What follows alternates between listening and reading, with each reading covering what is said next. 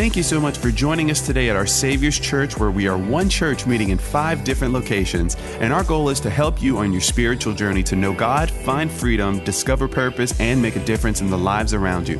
If you'd like to learn more about Our Savior's Church or how to get involved, visit us online at oursaviorschurch.com. I realize that when we have Valentine's Day, and I could go to the history of Valentine's Day and give you a little great history, but the truth is there are many of us at different seasons of our life. This morning, my daughter woke up to candies and chocolates from me, and she also got some from Jacob Jr., who's in town. He said to her last night, "Look, I'll be your Valentine if you'll be mine." Okay, she said, "Okay." He goes, "That means you got to give me something too." So I don't really know if he was doing that for himself or for her, but nonetheless, she woke up to stuff from him. She woke up to stuff from me. She woke up to stuff from her mom. But I'm always aware that there are people here. Matter of fact, probably if you ever didn't come to this church and you were describing it to other people, you might probably hear something like this. "Well, if you go by Pastor Jacob, he's going to hug you or kiss you."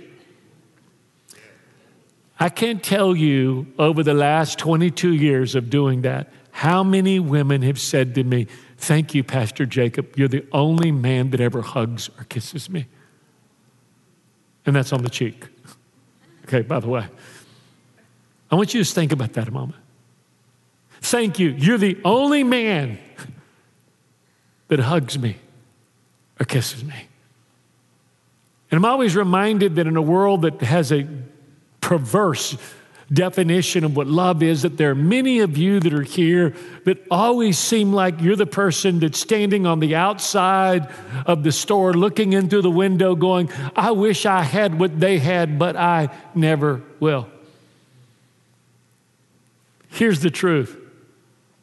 Can I tell you the truth? Okay, outside of those 6 people, with the rest of you, would you like to hear the truth? I know more happy single people than I do happy married people. It's true. It's true. And so today, I want to talk to you about a full life of love and what that means. Jesus said in John 10:10, He came to give us a life.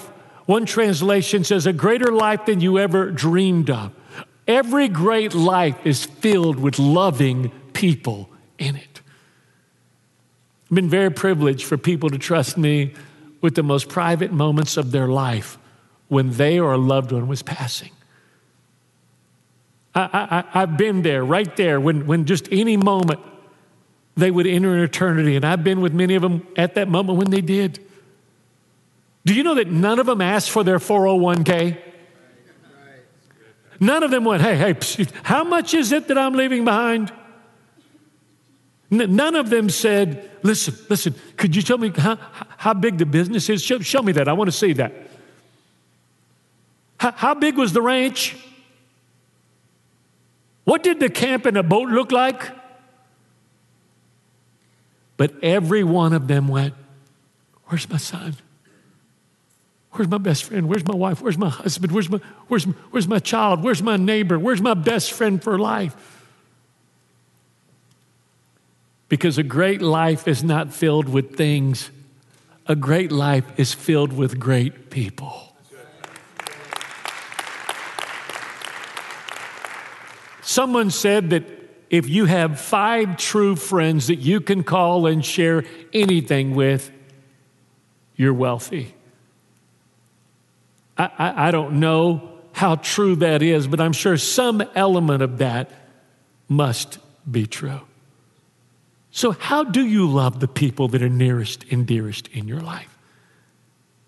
And how do you keep significant people that you love healthy in your life?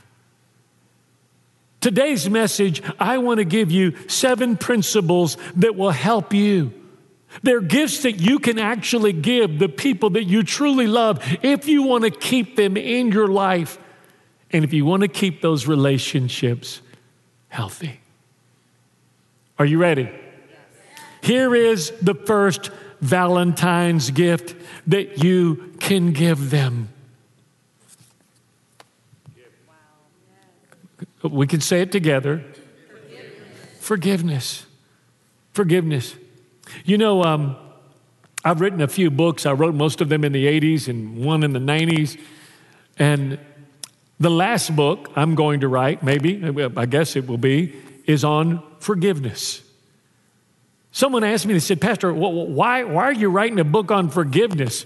Well, I've only been a Christian 48 years. So at 62 and being a Christian for 48 years, I finally got kind of good at it. You say, Pastor, it took 48 years? Yes.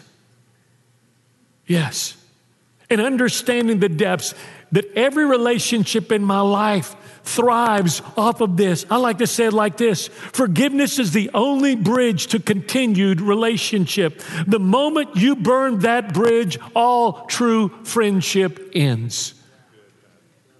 All true friendship. Now, you might still know each other. You might still show up. You might still work at the same place. You might even still sleep right beside each other, and you may still share the same last name.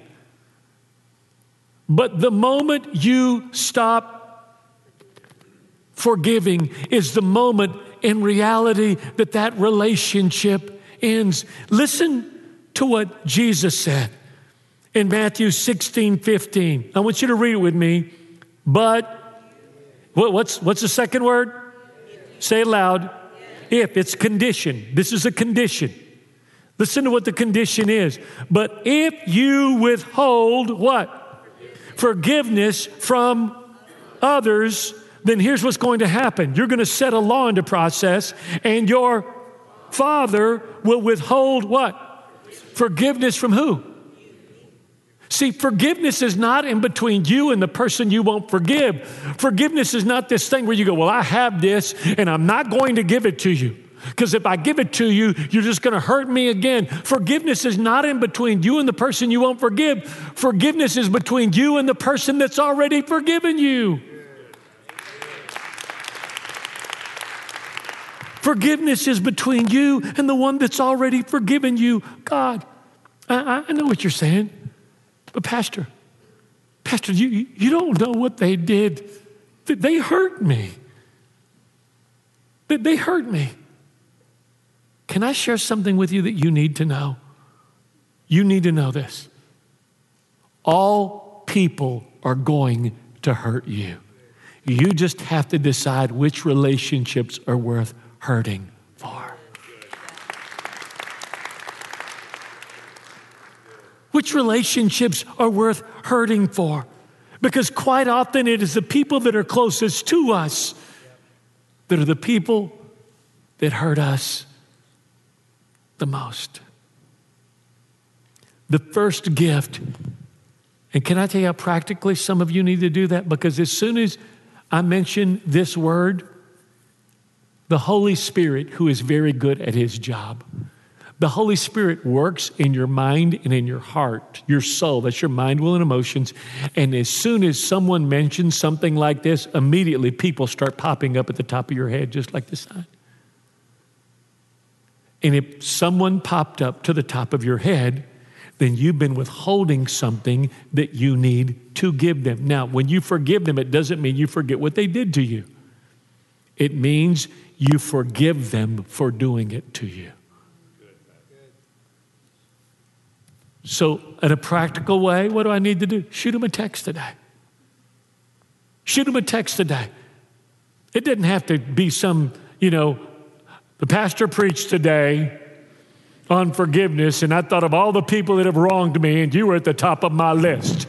He said that the person's picture would jump up on the top of your head, and you were there on living screen.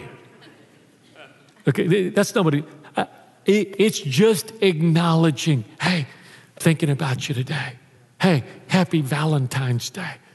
Maybe you need to say more than that. Maybe you don't, but it needs to be acknowledged. Give those you love. It might be a son or a daughter.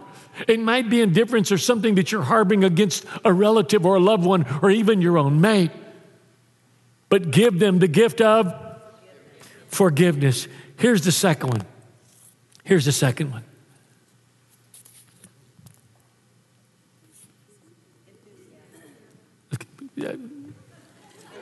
Let's try that one more time. Enthusiasm. Do you know the word theo means God? So enthusiasm literally means to be God-filled. Listen to what Ephesians 6:7 says. Work with enthusiasm as though you were working for rather than for. In other words, that means carry yourself as though God is with you and in you because He is. Because He is. Carry yourself as though God is with you or in you because He is. Enthusiasm simply means to be God-filled. To be God-filled. What would it be like if Jesus was with you everywhere you went? You know how I describe this? Let me tell you how I describe this. How many of you know people that it doesn't matter what's going on, the cup is always half empty? If you've ever asked me how I'm doing, if you say, Pastor, how are you? When you walk in, I'll say, better than I deserve. And no, I didn't steal it from Dave Ramsey. He stole it from me. Now I want him to start tithing to me. Okay. Enthusiasm. Do you know what I would encourage you to do? Look at me. And some of us have different temperaments. I got it. I understand. But I believe that as a born-again child of God that believe Christ is living inside of you, God is living in you, that when you walk into a room, you shouldn't be a thermometer, you should be a thermostat. That when you walk into a room, the environment should change because you're there. It should become more positive because you're there. How many of you know people that when no matter what happens, they got something negative to say? COVID's over. Yeah, but it could come back. Yeah, you could too. Why don't you and COVID both leave and we'll all be doing better? Do you know how much it costs to have a good attitude? You're wrong. It's very expensive. There are many people that have cut off the future to their life by their attitude. It's very expensive. It's very expensive. It might cost nothing to have one. It does cost. That's not really even fair, is it? It costs saying no to my emotions. It costs saying no to circumstances that are around me. It costs believing this versus everything else that I see around me. It's simply believing that God is with me and that God is in me. And if I'm in the room, God's in the room, and things are going to get better. Is that okay? Okay, here's the third one. Okay, so now when I flip it around, you figure out you got to yell it out, okay? Here's the third. Here's the third Valentine's gift. You can give every relationship that's important to. Here it is. Boundaries. Oh, yeah. Well, what are boundaries? Boundaries are the house all healthy relationships live in. Boundaries keep the bad out and the good in. The good in. Let me explain it like this. Some of us have been hurt over the course of our lives. Let me restate that. All of us have been hurt. Some of us have been hurt more than others. Some of you, your father left when you were young. Some of you were abused. Some of you were left. Some of you were forgotten. Some of you were divorced. Some of you, all kinds of different circumstances. But just because that happened to you, it doesn't mean you have to punish everybody else that comes to you for the rest of your life. You see, a healthy life should have walls. It keeps the bad out. But it also should have gates to let the good in. Because let me tell you what happens. If you spend all your life keeping everyone out because you've been hurt, then you literally sabotage your own prayers. Because when God sends people to you to help you, you've put up a wall when really it should be a gate. They're an answer to prayer. They're an answer to prayer. We all know people that just, you know, let everybody in their life. Oh, they're just, I mean, they didn't mean that. Yeah, I know they're doing all of that, but they really didn't mean that. The Bible gives us a real clear picture of how to deal with circumstances that sometimes we get confused about. It's in Galatians 6, 2 through 5. Listen to what it says.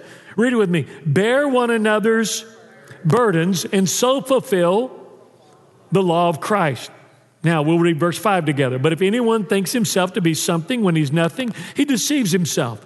But let each one examine his own work, and then he will have rejoicing in himself alone and not in another. Verse 5, for each one shall bear his own load. Another translation says burden.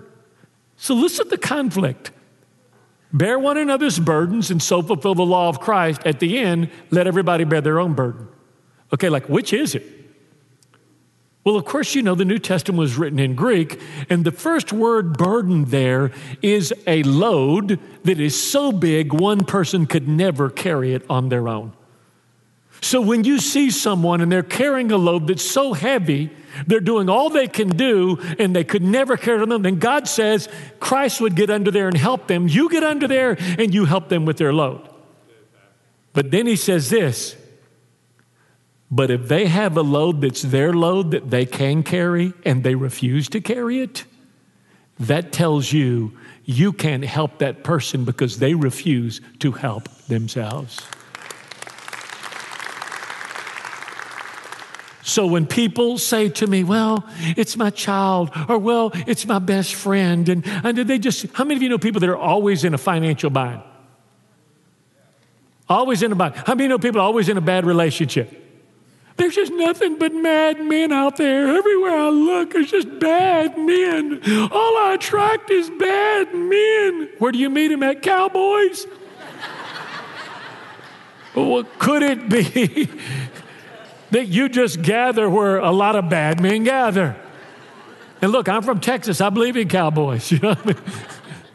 But could it be that you are attracting not what you want, but you're attracting what you are? Because instead of having a wall and a gate, all you have is gates. You let everybody in. Love believes the best, but love's not blind and stupid. It's not blind and stupid. Now, I'm going to give you an extreme example. It's an extreme example, and I'm just telling you that from the beginning. Our second son, Christian, was in the height of his rebellion. He was 19 years old, and he decided that he wanted to live life his way. And I'm like, okay, you weren't raised that way. I actually named you Christian because I prophetically believed that people were going to have to call you Christian all your life for you to be reminded that you were a Christian. That's a true story. His mama's right here. That's completely true. And so at 19, I said, son, if you don't want to go along with the way that we live our lives, and I'm not talking about being a Christian, I'm talking about going to church, clean your room, honoring us, just the basic housekeeping things, then you're going to have to move out. And at that time, we were going to make him move in with one of our youth pastors. This was us kicking him out of the house in Broussard, who was living on the campground. So that next morning, I go and I said, let's load up stuff in your car. Let's load up everything in your car. And he's sitting there and he goes, I want you to know I've been thinking about something. I said, well, what's that, baby? He goes, I've been thinking about killing myself. So, Christian, that is just terrible. First, it would devastate your mother. It would break your grandmother's heart. It would hurt God. But, son, I would stand before God and say, Father, I did everything I could possibly do on my own. Now let's pack up your stuff and load up the car. You say, Pastor, how'd that work out? He's preaching at his church this morning. I prayed with him before the first service. I'll let you figure that out. Some don't always work out that way. I'm not saying that they do, but boundaries are still necessary. Have you ever been conflicted when you pulled up to a four-way stop and there's somebody there with the sign that says, we'll work for food? I used to get real conflicted when I did that. So you know what I decided I was going to do? I felt bad when I drove by them, and then I felt bad when I gave them money. Is anybody giving them money? Raise your hand. Okay. How many know they went and got drunk right after that? Finally, one guy was honest. I was going towards Karen Crow one time, and I exited off, and a guy goes, "We'll work for food." And then right before I got to him, he flipped it around, and it said, "That's a lie. I really just need a beer." I'm like, at least he's honest. I gave him $5 just for honesty. Now watch this. Listen to what I'm saying. So I started offering people. You work for food? Hey, listen, I know somebody that can use you. He runs a lawn care business. Hop in. The guy goes, "Oh, I can't go." I go, "So what you mean is you'll beg versus work." The Bible says if a man doesn't work, he shouldn't even eat, because God understood that productivity was connected to identity. Now, there are people that are mentally unstable. I'm not talking about every extreme, because you could talk about extremes. I'm talking about people that are capable and able. Listen, there are people with every kind of handicap in the world working at Walmart and working at many stores all over, and they can't do everything everybody can do, but they can certainly do what they can do. You need boundaries. You need them with your marriage. You need them with your kids.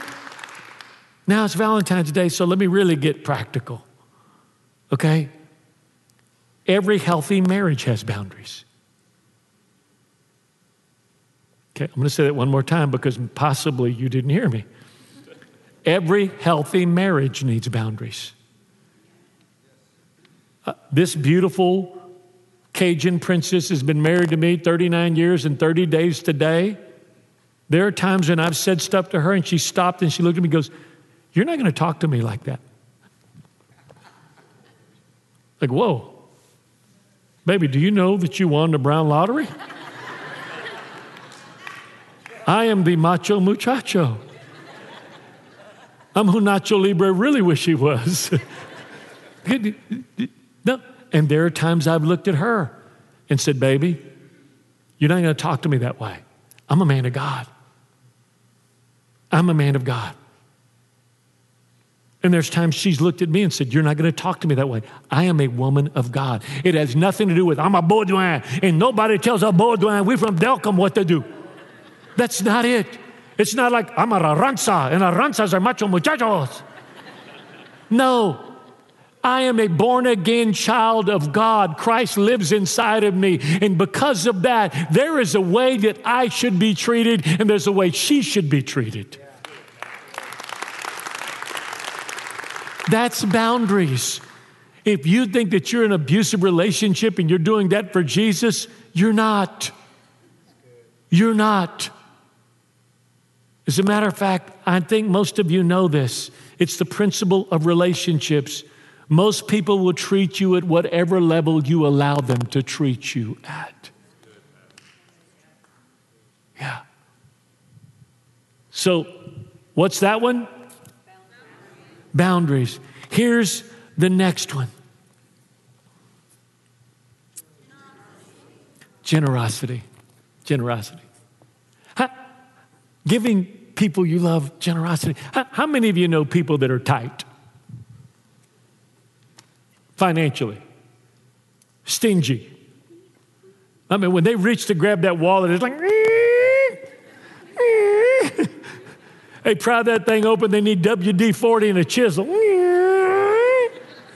Old folks used to say they squeeze a nickel till the buffalo squeals. And you sit there and they're... Listen to what the scripture says. The wisest man that ever lived next to Jesus, Solomon, says this: give what?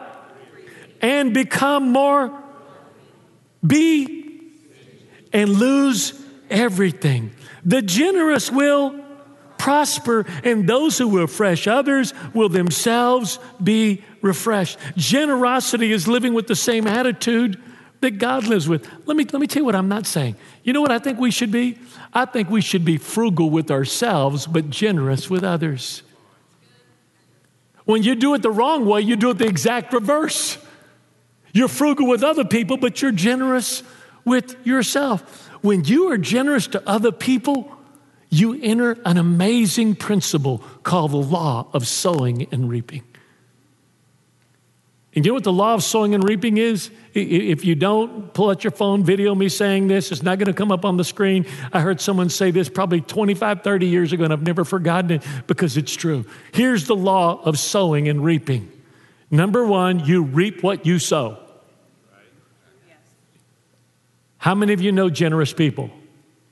What do you always want to do when you're around them? Give to them. You reap what you sow. Secondly, you reap more than you sow. You reap more than you sow. And here's the third one. You reap later than you sow. You reap what you sow. There is a principle called the principle of 7 in finance. And that is, if you have a bit of money and you put it in a good investment at 12% interest over 7 years, your money will double. This spiritual principle is better than that. Because when you sow into other people's lives and you're generous to other people, and I'm not just talking about money because that's not the most expensive thing you have, but it's being generous towards others. Be generous. I try to be the most generous person I know. I tip everywhere I go. The only place I get aggravated tipping is Starbucks. Because it's the only place I know where they expect to tip after making you wait 20 minutes. Okay, or any other place. But I always want to be the most generous person I know and the most generous person in that environment. Here's the fifth one. Well, what does it mean, Pastor, to give people a blessing? What does that mean? I want to show it to you because this may be, next to forgiveness, the most powerful one there is. Jesus is beginning his ministry. He's 30 years old, and he's going out to be baptized by his cousin, John the Baptist.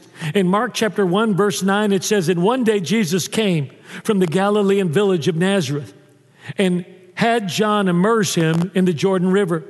The moment John rose up out of the water, John saw the heavenly realm split open, and the Holy Spirit descended like a dove and rested upon him. At that same time, a voice spoke from heaven saying, 'You are my son.'" That's one. Number two, "My cherished one." Number three, "My greatest delight is in you." In this moment, God gave his son, beginning the most important journey of ministry for the next 3 years. Three things every one of us need.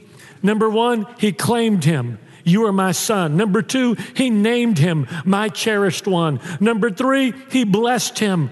"My greatest delight is in you." Let me talk about each of those. Number one, he claimed him. Every one of us need to know that we are claimed.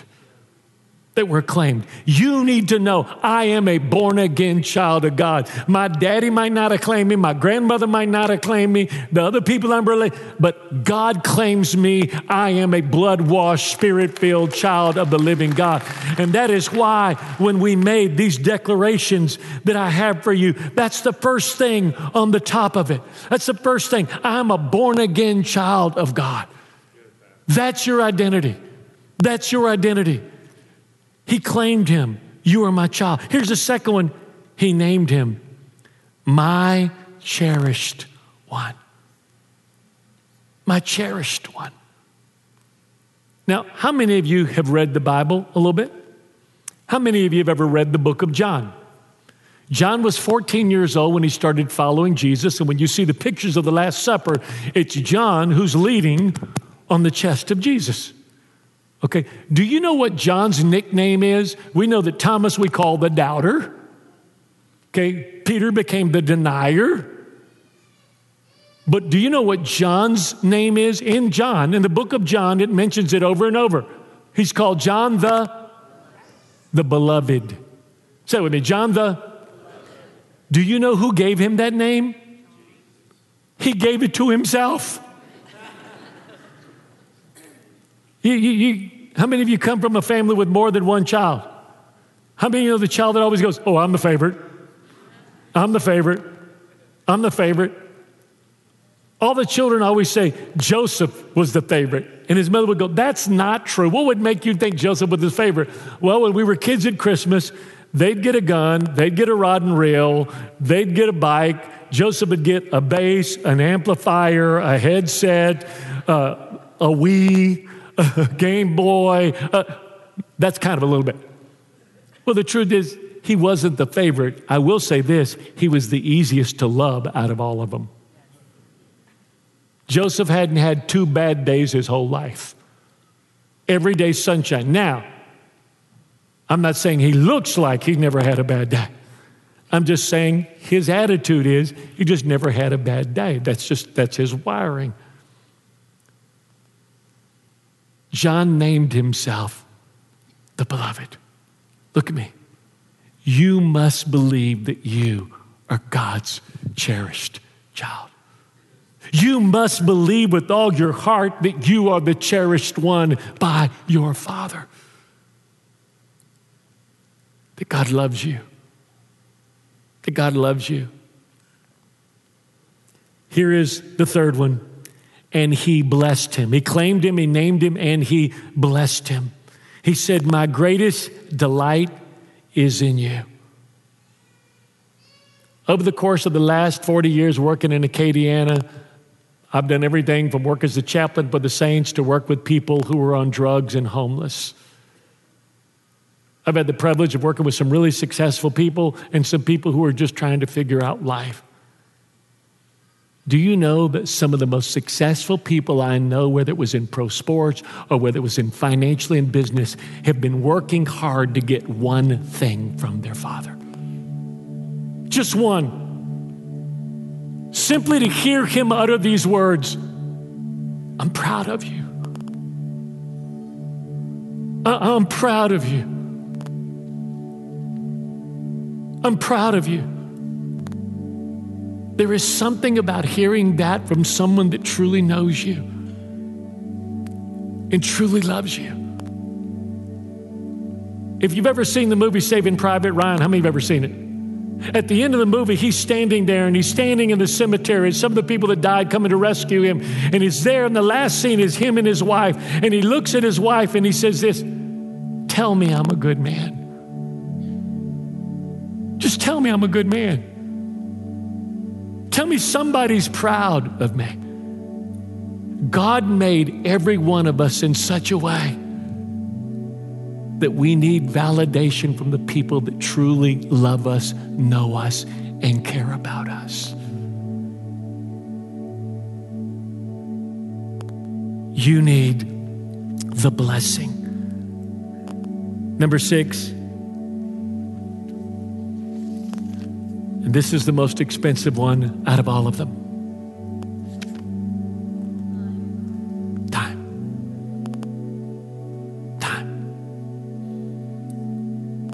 If I was to call Bill Gates and say, I wouldn't call him Bill, I'd say, William, this is Pastor Jacob, the Mexicoon.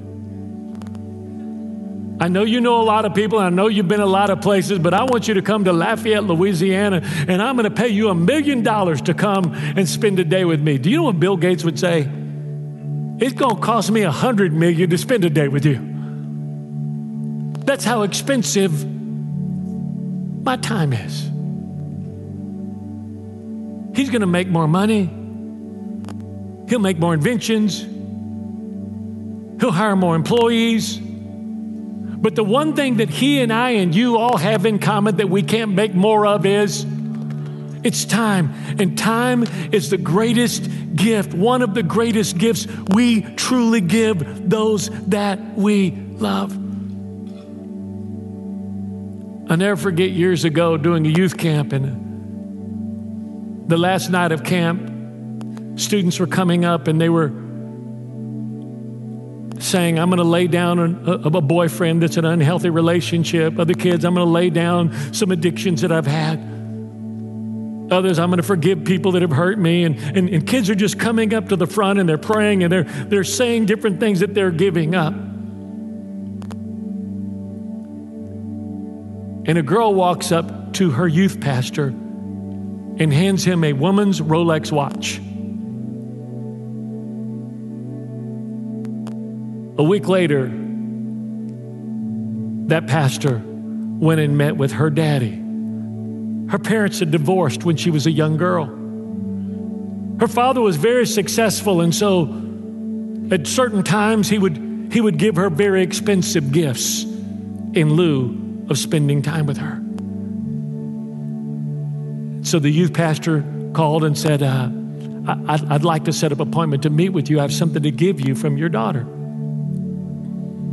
So he goes and he walks into his office and he sits down, looks at all of the credible, successful things that are around him, and he begins telling him the story about that night and about the service and about what happened. And then he reached into his pocket and he pulled out that Rolex watch and he said, "Sir, this is a very expensive watch, but it's a very cheap substitute for time with you. It's time." Can I tell you what the people in my life that really matter to me want more than anything else? They just want time. You know what your mate wants? You know what your children want? You know what your best friends want? You know what your mama, your daddy, mama, papa, the people that really care about you, you know what they all want? Ecclesiastes 3:4 says this: there is a time to cry, and a time to laugh, and a time to what? To dance. You know, you can laugh and dance with almost anybody. You can go down to Randall's. Does Randall's still exist? You could go down to Randall's and they're kicking up Cajun music, or you could go on the other side of town and you could go to some little fado-do and people dance and laugh. You don't even have to know many people in the room. You just enjoy dancing.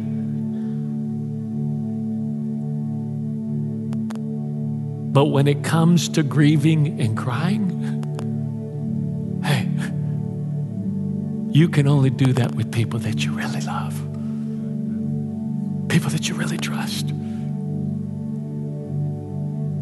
Sometimes you don't have to have the answer.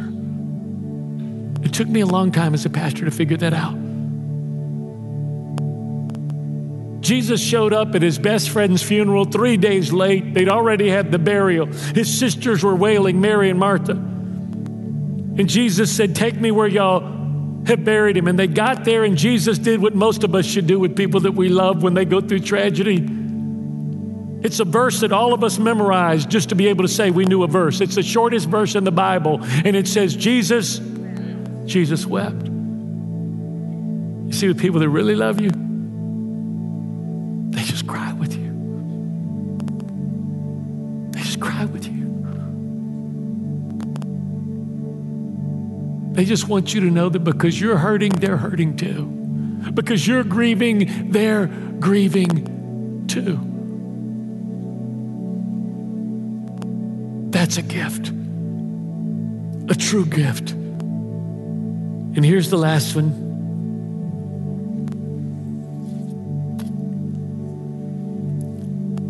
The gift that you give every relationship you truly love.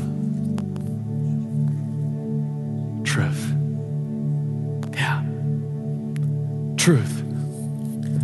Proverbs 27:5-6, Solomon writes this: An open what? Don't do that. Why are you doing? That's not good. That's not good for you. Why would you say that? Why would you go out with that person? Why would you let that happen? Why would you go there? Don't do that with your money. Why would you? An open rebuke is better than hidden love, and wounds from a sincere friend are better than many kisses from an enemy. My closest friends love me enough to say what those who say they love me won't say. My dearest friends love me enough to say what those who say they love me will not say. They are willing to risk our relationship and our friendship to help me become a better man, a better husband, a better father, a better Christian.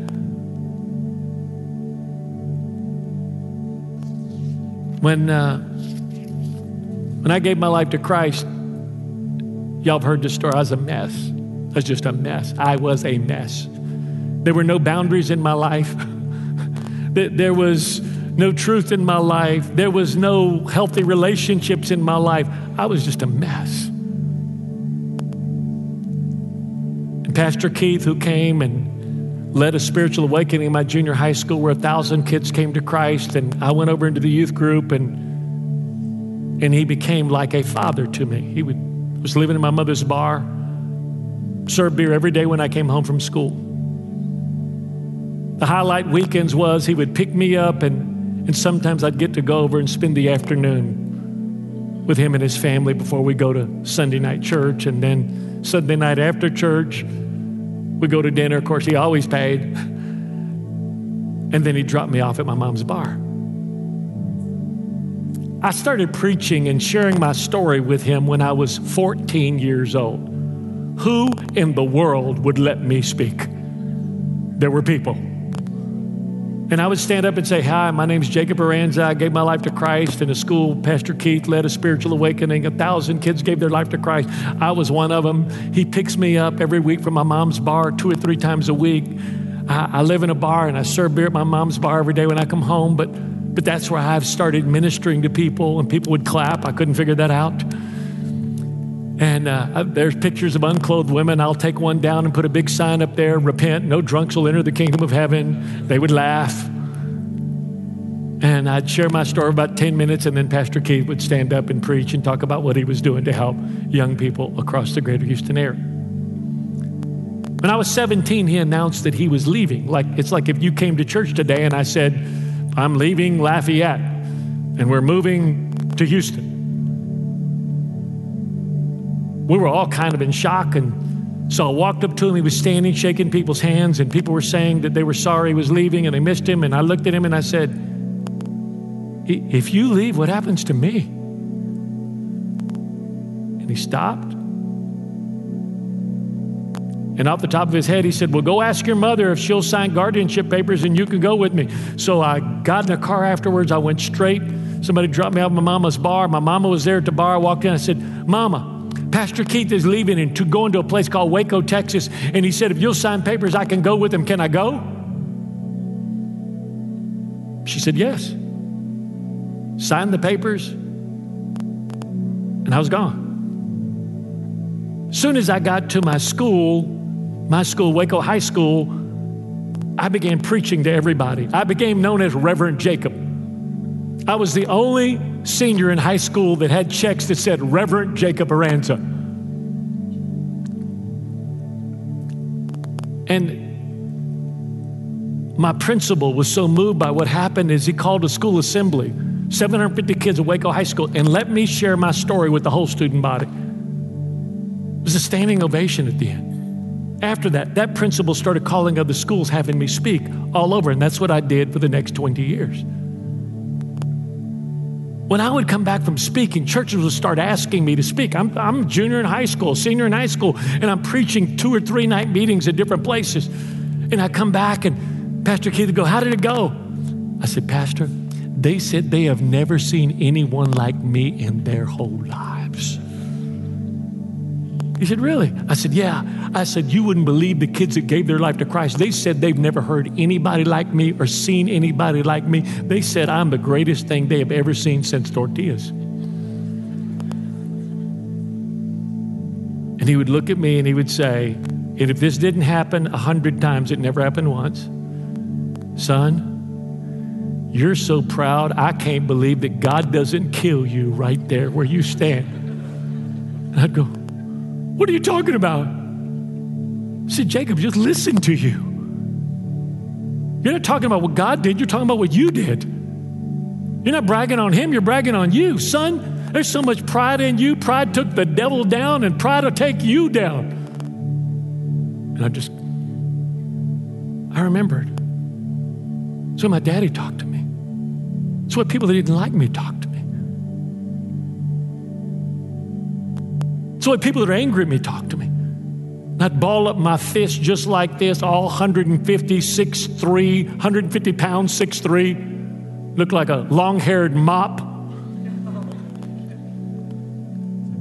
and he'd reach over, old iron worker, 18-inch arms, and he'd go, Jacob, I'm telling you, son, because I love you, and the wounds of a friend are better than the kisses of an enemy.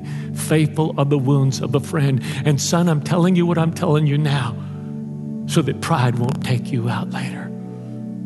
Now hug me. And I'd go, I'm not hugging you. If you think I'm going to hug you, if you said all that, I'm not hugging you. And he'd go, well then, son, we're going to be here all day long. I'd go, well, we can just be here all day long. And all of a sudden, one tear would go. And another one over here saw that one, and it went. And then all of a sudden, they started racing.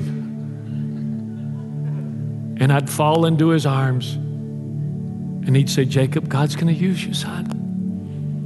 God has his hand on your life, and he has a great future for you, but if you don't kill this now, it will kill you. People that truly love me have spoken the truth to me, because they do. Would you bow your head with me? Heavenly Father, thank you for your powerful word that's unchanging. Thank you for the truth of the word of God that is spiritual and life transforming. Father, we pray for all of those all across our campuses, New Iberia, Lord, those in the Lafayette Parish jail, those that are here, those that are watching at home. We ask you in the name of Jesus to take the truth of your word on this Valentine's Day and shape us, breathe on us. Holy Spirit, that small voice that speaks so loud in moments like this, speak to us. Speak to us.